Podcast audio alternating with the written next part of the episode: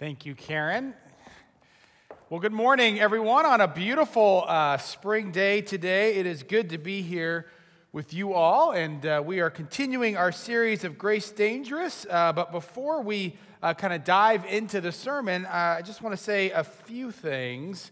Uh, actually, it's a little bit more than a few, so please bear with me and be patient with me in this moment. You know, over the past week or so, um, there have been many who have been talking about kind of the one year uh, anniversary of, of COVID and the way that that has uh, changed our country and our world. And one of the unique things, it seems to me, about being a part of a church body like this is that, um, is that we don't really kind of wait until the one year to kind of talk through it, but actually, almost in real time over this last year, week by week, we've kind of processed through just the, the struggle of COVID season, the initial shock when we uh, all of a sudden, you know, we weren't meeting, and when many of you weren't going to, most of you perhaps not going to your jobs, and all of that, and then, you know, fears and anxieties, pain and death.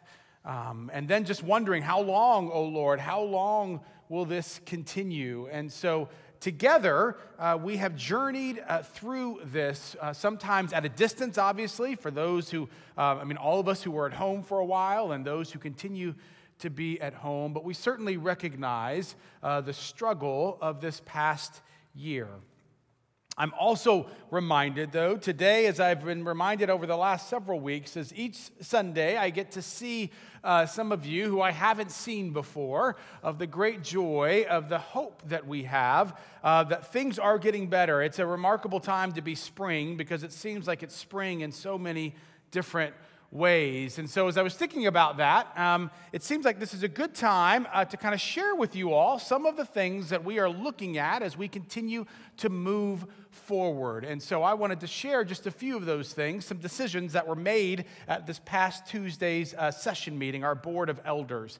First of all, um, when it comes to worship, a few changes. Uh, one of those, uh, you know, from the very beginning, we've asked you kind of to come in and then to get out. Uh, we know that that hasn't always been appreciated, um, but most of you uh, have been okay with that, and we really were doing that in order to keep folks safe uh, but we do want you to know that this morning, as you're leaving, if you would like to be in the gathering space, uh, then you are free to do that. We ask that you keep your mask on, but if you want to uh, have a conversation in the gathering space, please do so. We are asking you uh, to kind of keep the central aisle, if you will, clean or clear so that people can leave and go if they're more comfortable with that. But uh, feel free if you want to, to be in the gathering space. Still, no coffee or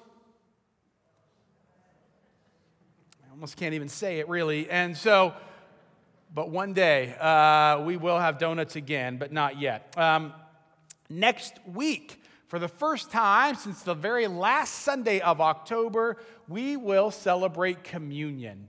Uh, and so we are excited about that. Um, it will look a little bit different. Um, you know, when you come in, there will be communion. That'll be kind of, uh, I should have asked what we call this. It's self enclosed communion, whatever it might be, a little cup and bread. You've seen it before. Uh, and we'll come in. We won't ask you to come forward, but we will be able to take that together on Palm Sunday, this next Sunday. So we are very excited about that.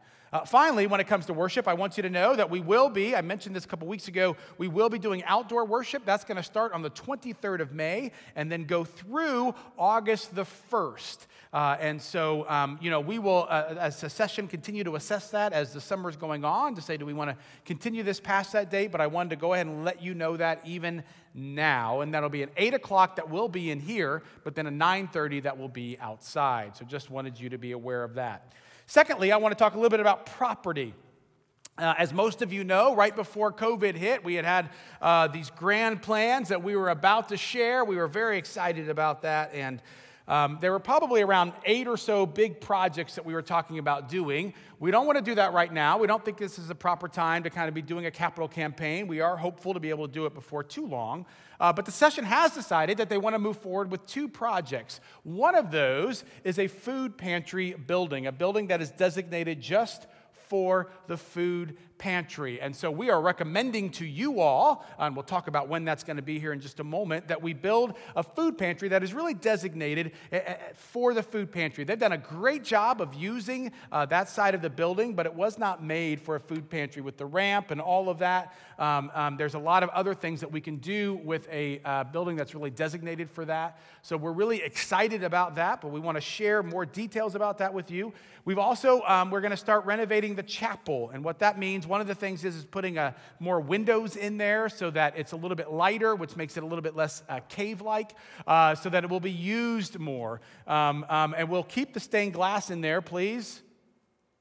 Don't send me an email about this. The stained glass will stay, uh, but we're also going to update it in some other ways as well. And then finally, when it comes to property, we are going to recommend to the congregation, that's you all, that we sell uh, 4625 West 116th Street. And that is the house that's that way. And is um, you have the Jeremiah house, as many of you know. You have the house next to it, uh, which we don't own, so it would be strange for us to try to sell that one. And then, but the one next to it is the house that we are going to recommend that we sell, uh, and we'll talk more about what we would do with the proceeds from that. Uh, there's going to be an informational meeting because we know this is a lot of information, and we want you to know the why and the what and all those sorts of things. And that's going to be on April the 15th. It's a Thursday at 7 o'clock. Uh, we will also live stream that for those of you who would like to watch that. Uh, and so I encourage you to go ahead now, put it on your calendar so that we can talk through that. We'll talk through some other things as well. Uh, finally, uh, you may have seen the midweek video. Uh, we have decided uh, that for sure we are going to do our sabbatical this summer. Uh, although we are going, it's going to be a little different. We're going to do three months of it now and then a month next summer uh, because Europe is, is basically shut down. And so um, and just to let you all know that, it'll uh, be uh, from the end of May to the end of August, basically Memorial Day to Labor Day. Uh, if you have any other questions about that, we'll be happy to share that. Uh, but there's some great things planned for here uh, while, uh, while I am away, and so I'm excited for you all as well for what this summer will hold. All right, I think that is enough. That's what we call the pre sermon, people, and, and the actual sermon will be about half as long. So I'm just kidding, you wish. All right, so we are, and again, if you have any questions, talk to me or talk to an elder. We'd be happy to discuss any of these details with you. I, I want you to know that we really are uh, excited to continue to lean forward. Uh, we know that it has been a challenging time, um, but we also know that our work here is not done, and so we must continue to move forward. Amen? All right, so now we're going to take a look today at Mark chapter 14. Uh, and I butchered the verses today, so let's get this right 26 through 31, and then 66 through 72. And this is occurring uh, right after the Last Supper. And so there is Jesus, and here is what is happening. When they, who is Jesus and all of the disciples, had sung, all but one, had sung the hymn, they went out to the Mount of Olives. And Jesus said to them, You will all become deserters, for it is written, I will strike the shepherd, and the sheep will be scattered. But after I am raised up, I will go before you to Galilee. Peter said to him, Even though all become deserters, I will not. Jesus said to him, Truly I tell you, this day, this very night, before the cock crows twice, you will deny me three times. Peter said vehemently, Even though I must die with you, I will not deny you. And all of them said the same. And skipping over to verse 66. While Peter was below in the courtyard, one of the servant girls of the high priest came by. And when she saw Peter warming himself, she stared at him and said, You also were with Jesus, the man from Nazareth.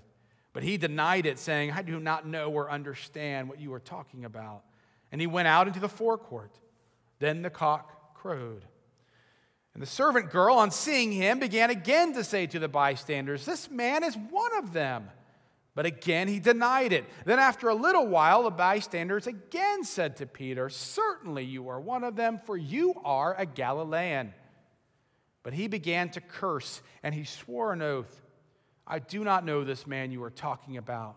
At that moment, the cock crowed for the second time. Then Peter remembered that Jesus had said to him, Before the cock crows twice, you will deny me three times.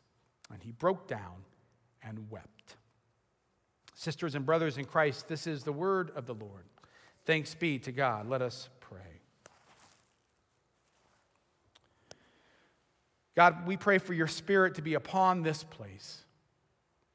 And I pray, Lord, that the words of my mouth and the meditation of all of our hearts will be acceptable in your sight, O Lord, our strength and our Redeemer. Amen and amen.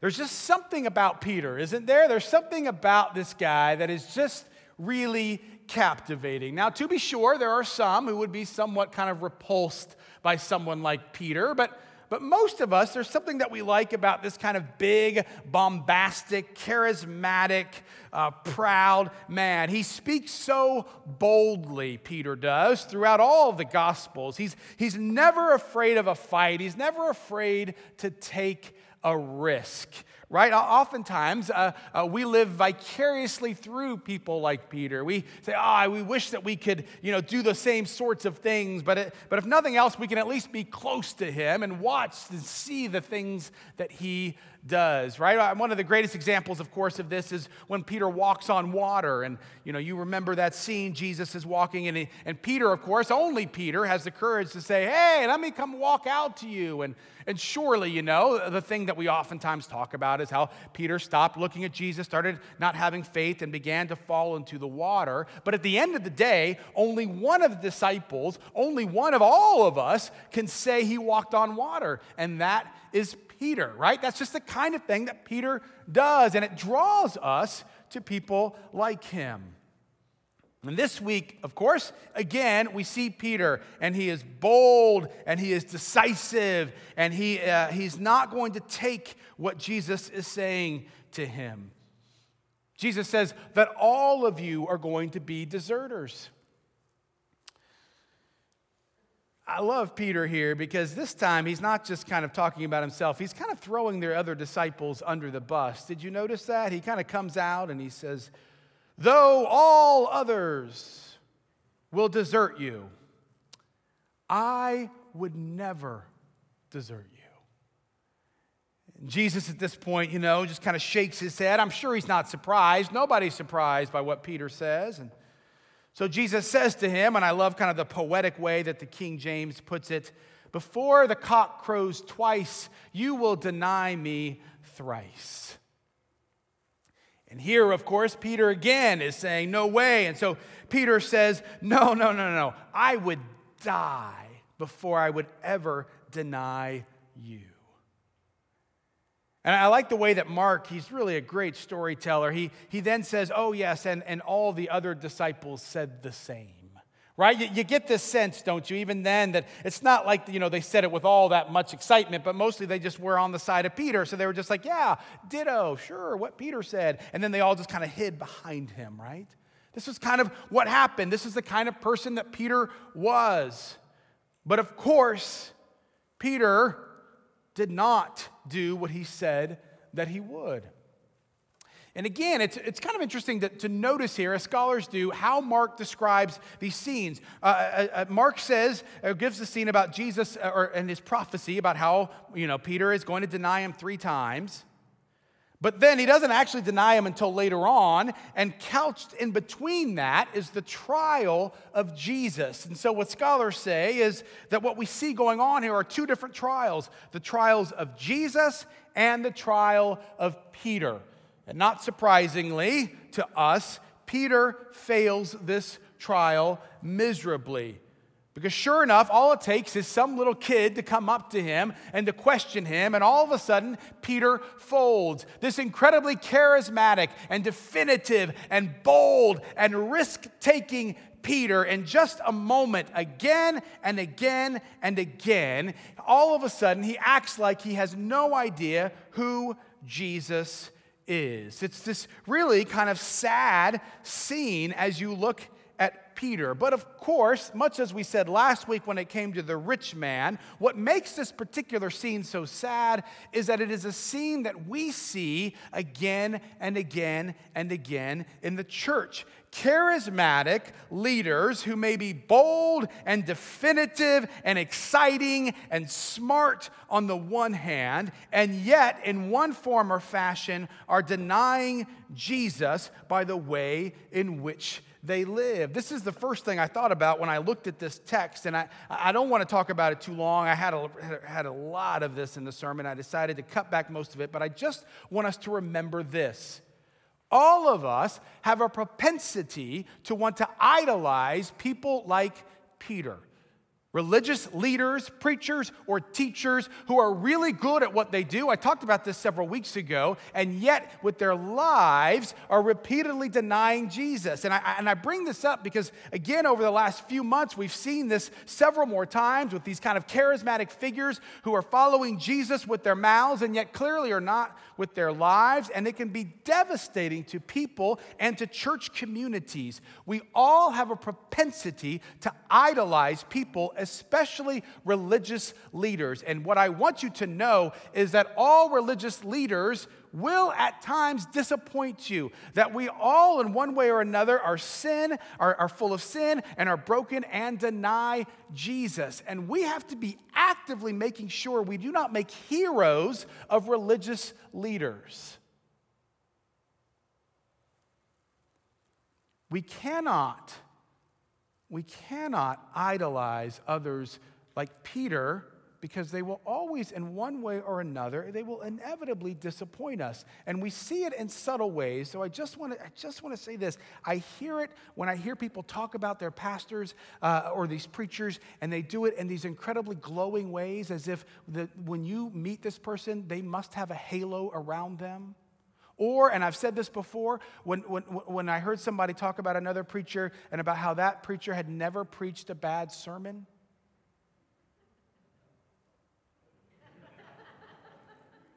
Okay, that means you're probably putting this person far too high. And so I just want us to remember, I want us to see Peter. When we see Peter, I want us just to remember that we want to kind of idolize and idealize these people, right? But the greatest biblical teacher, remember what I said? Who should be the greatest Bible teachers and preachers in your life? Those whom you know everything about.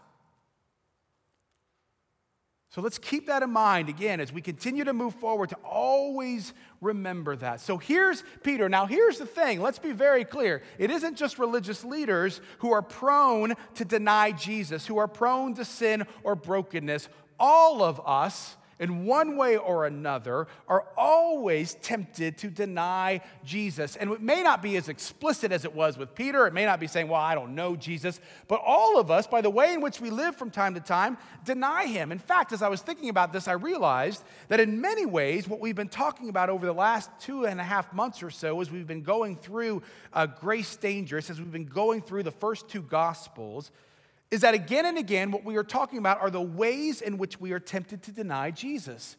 Last week, we talked about money, about the rich ruler. And remember, whenever it is that you cling to money rather than clinging to God, it means that you are denying Jesus. Or when we talked about uh, the paralyzed man, we talked about spiritual paralysis. And spiritual paralysis, of course, is, are those times when, when, when perhaps you can't believe that God would really forgive you. And so you really can't move forward. You're kind of stuck, right? Or emotional paralysis, when you cling to fear and anxiety rather than clinging to God. And whenever that happens, you are denying, in one way, who Jesus is. Or when we talked about the talents and we said, look, God has given you a talent, and, and how if you all feel like you only have one talent, you just want to kind of hide it, you don't want to do anything with it. When you are doing that, you are denying what God has given to you. You are denying Jesus in a sense. Or in those times when we don't want to pick up our cross and carry and carry it, when we prefer to take a path that is smoother and easier, in those moments, we are denying Jesus. Or, as I said from the very first Sunday when we started talking about this series, I'm sure you all remember that, right? I love nervous laughter. Candy, you remember, right? Just say yes. Good. Thank you, Candy. So, we talked about the fact that more often than not, we want to try to earn our forgiveness. We want to earn the love of God. We want to earn our salvation. But when we do that, we are denying what Jesus has done in his death, and as we'll see in two weeks, of course, in his resurrection. We are always prone, like Peter, though in different ways usually, to try and deny Jesus in our lives. And as I thought about that, I realized something. Something struck me. I don't know how often I've thought about this. How strange it is that though we spend, especially in the last couple of months, so much time talking about our own weaknesses and struggles and the ways in which we oftentimes may fall short, how strange it is in a time when we talk about how we need to be more generous, in a time when we talk about how we need to love not just our friends, but our enemies. How strange it is that you keep coming back. Have you ever thought about how, how we don't pay you to be here?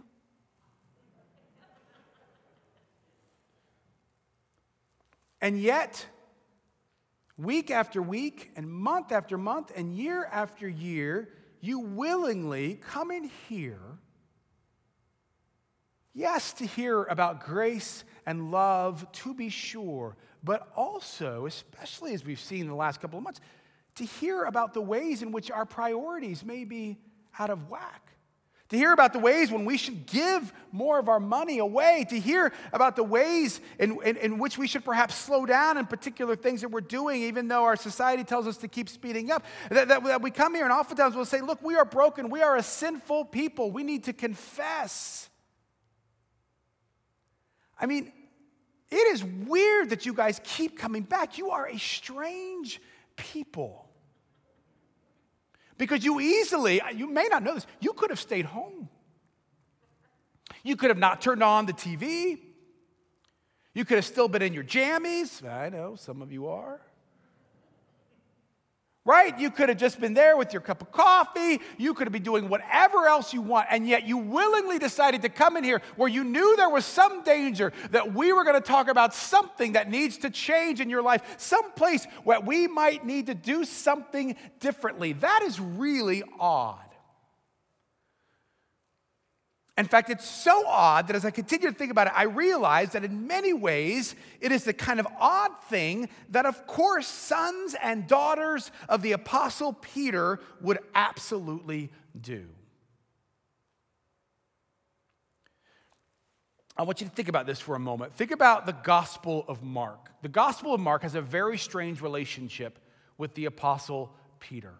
Proportionally, there is no other gospel that talks about Peter as much as Mark does.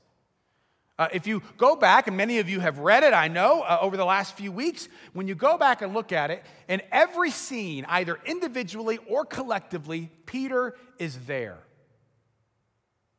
There are things, as we see in today's story, that we only know that nobody else was there but Peter, but we know that he was there warming himself we know that he denied uh, Jesus three different times. We know that it was a girl and then it was bystanders. The only way, are you hearing what I'm saying? The only way that we could know this is if Peter told somebody.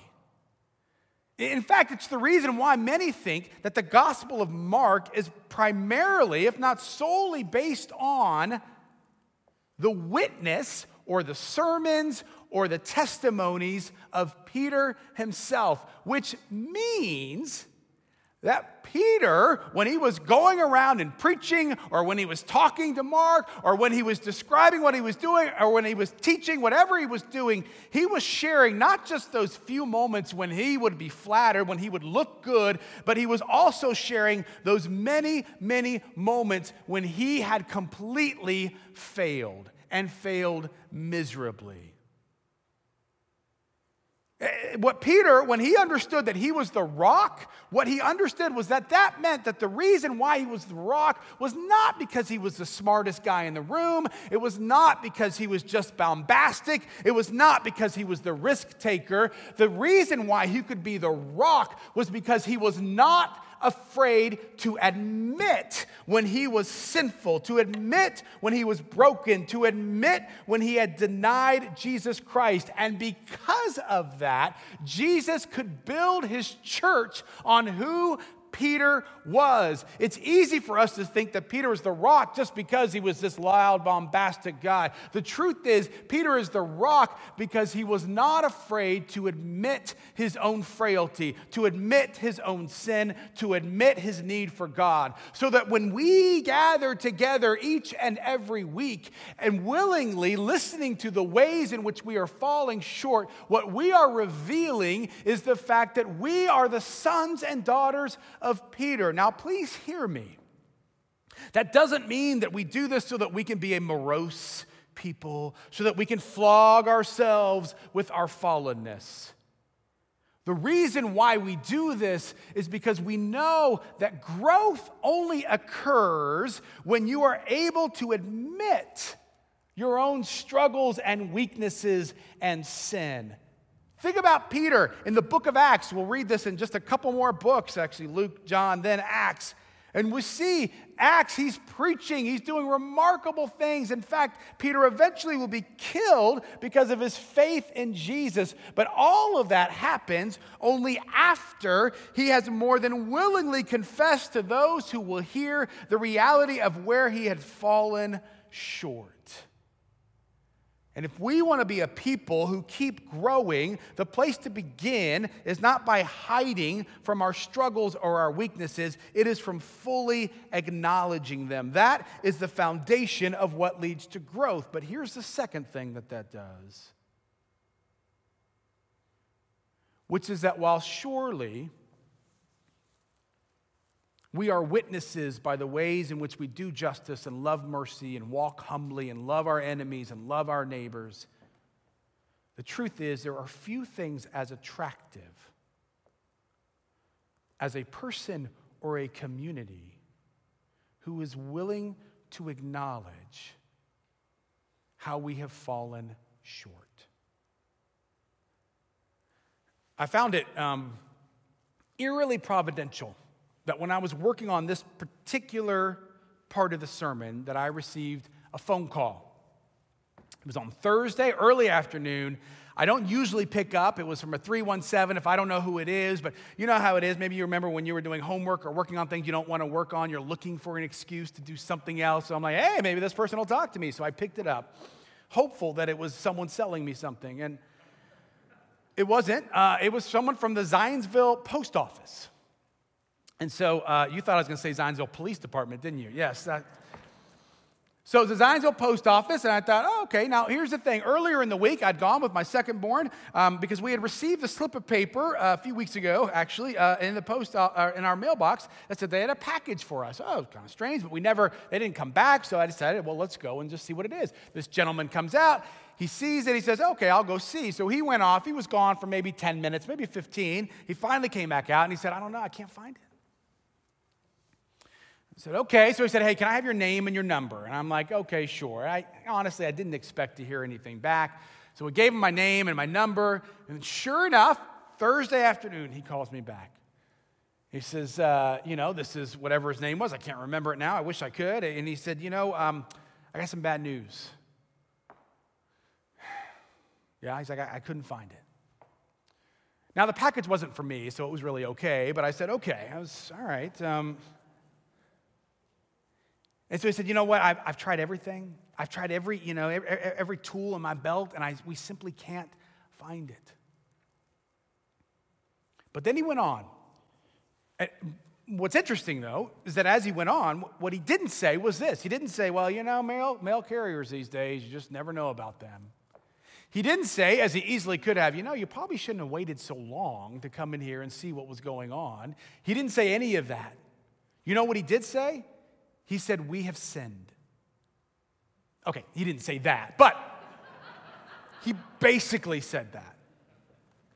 Here is what he said, and I actually typed it in because, like I said, I was working on myself. I typed it because I didn't want to forget. He said, he said, basically, this is a call to admit our abject failure.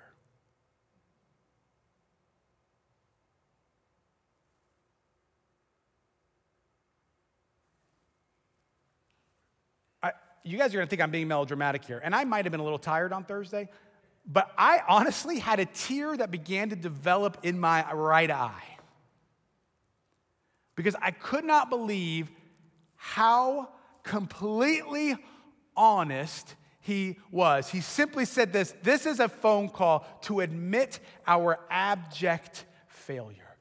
That was it. No excuses, no anything, just we have failed. You know what I wanted to do? I wanted to ask him if he had dinner plans. I'm not kidding. I wanted to get together with him because I wanted to, I still want to actually, I want to know more about this person. Because I want to know who is the guy who's there at the post office and who just says, We are abject failures on this one. Who does that? It was a complete surprise. It was incredibly refreshing. There was something that made me want to know more about who is the kind of person, especially in our day and age, when we just do not want to admit any kind of sin or brokenness? I mean, we will go to the mat to act like we never get anything wrong. Who is the guy? What makes him able to just simply sit there to me on the phone and say, We have abjectly failed you? And see, it's that kind of thing. I'm telling you, and maybe I'm the only one who believes this, but it's that kind of thing that electrifies and that makes people want to know what is different about you. What is it that allows you to just admit that? See, a church that cultivates a people who are able to be honest, not to celebrate it as if this is the greatest thing in the world that we fall short. I see that sometimes. That's not what I'm talking about. But to be able to readily admit that we do not have it all figured out, that we do sin, that we do struggle, that is a church that falls very much on the foundation of Peter the Rock. And it is the kind of church that draws people to its incredible honesty and vulnerability.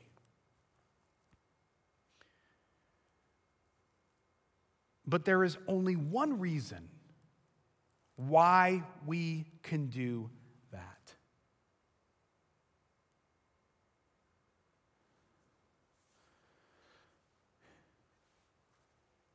Mark 14 is the very last time that we see or hear from Peter.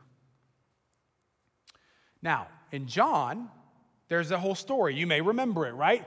That Peter is there, and Jesus, uh, Jesus and Peter are there. They're having this uh, breakfast together where Jesus says to him three times, Do you love me? Do you love me? Do you love me? Pretty clearly alluding to the three times that Peter denied Jesus. It's this kind of awkward conversation of reconciliation. But not in Mark. There's none of that story in Mark.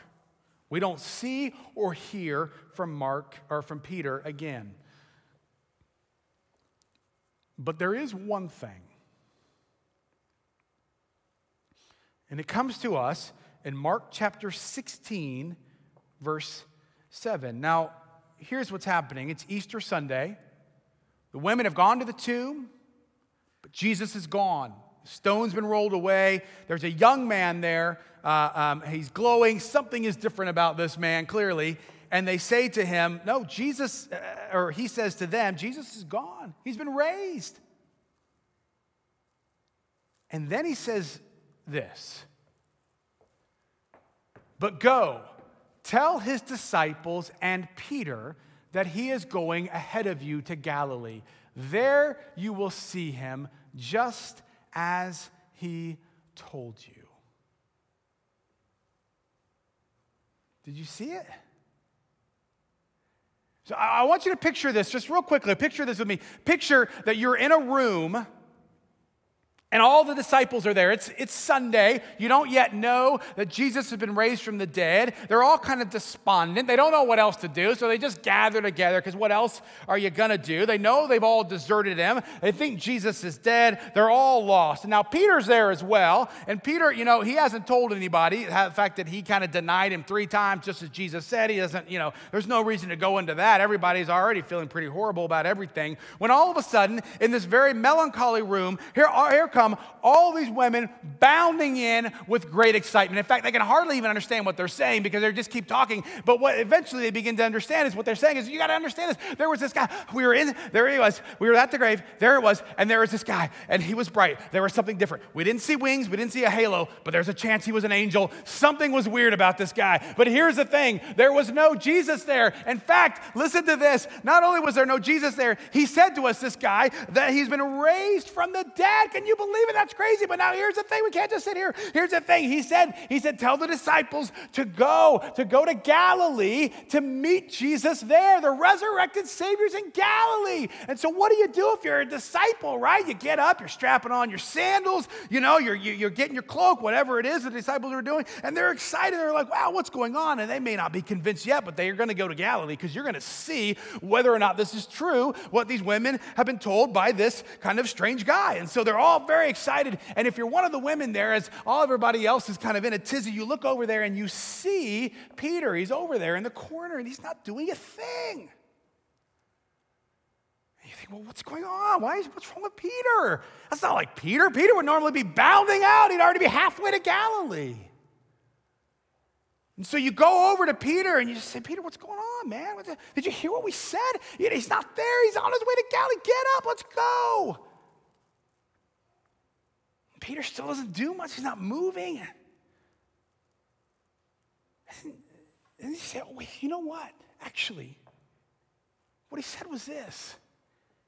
He said, tell the disciples, and I don't understand why, but he called you out specifically and said, tell Peter to go and find me in Galilee. Can you imagine? Picture yourself. There you are. You are Peter. You know that you've denied your dad, Jesus three times. You know that when he says, Tell the disciples to go, that surely he must not mean you. And in the midst of all of that, what you hear is this that Jesus called your name specifically, the one who thought beyond question, Jesus will never forgive me for this. In his time of need, I denied him. And Peter gets to hear that Jesus called him specifically Peter, I want you to go to Galilee. That is a remarkable scene. And what we need to understand is that the reason why we can be so bold with our own brokenness and sin and pain is because we know this that Jesus is constantly calling us by name. And he is saying, Come on. It's forgiven. Let's go. There's work to be done. And you're thinking, no, surely, surely it can't be me. But he's saying, yes, David, get up. Let's go to Galilee. Laura, come on. I don't know anything about anything going on in Laura, but she sinned at some point. Laura, come on. Clay, let's go. Jerry, come on. Can you imagine how Peter felt in that moment? And that's how I want you to feel. That when you are stuck on the ways that you have fallen short, I want you to know that Jesus is saying your name.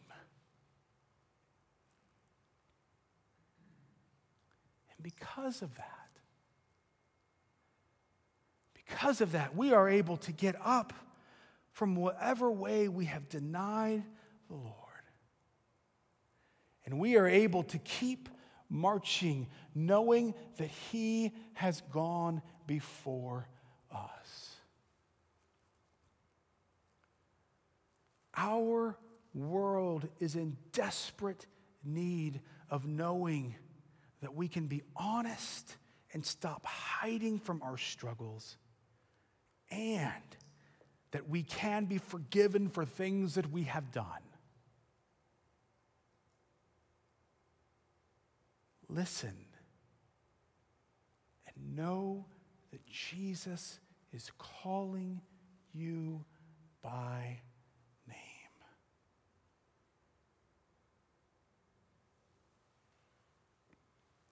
Let's pray.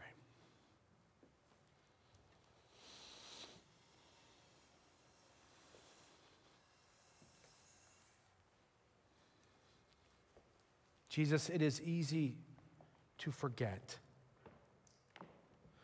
To forget, Lord, that we don't need to try to hide our struggles from you.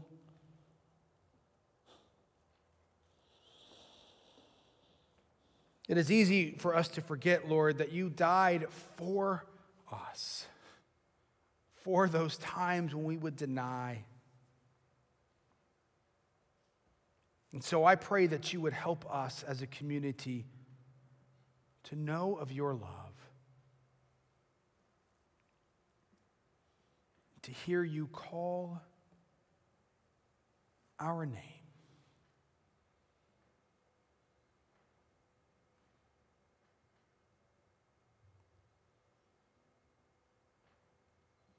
And may the sound of our name Allow us to feel your love and your embrace. Amen.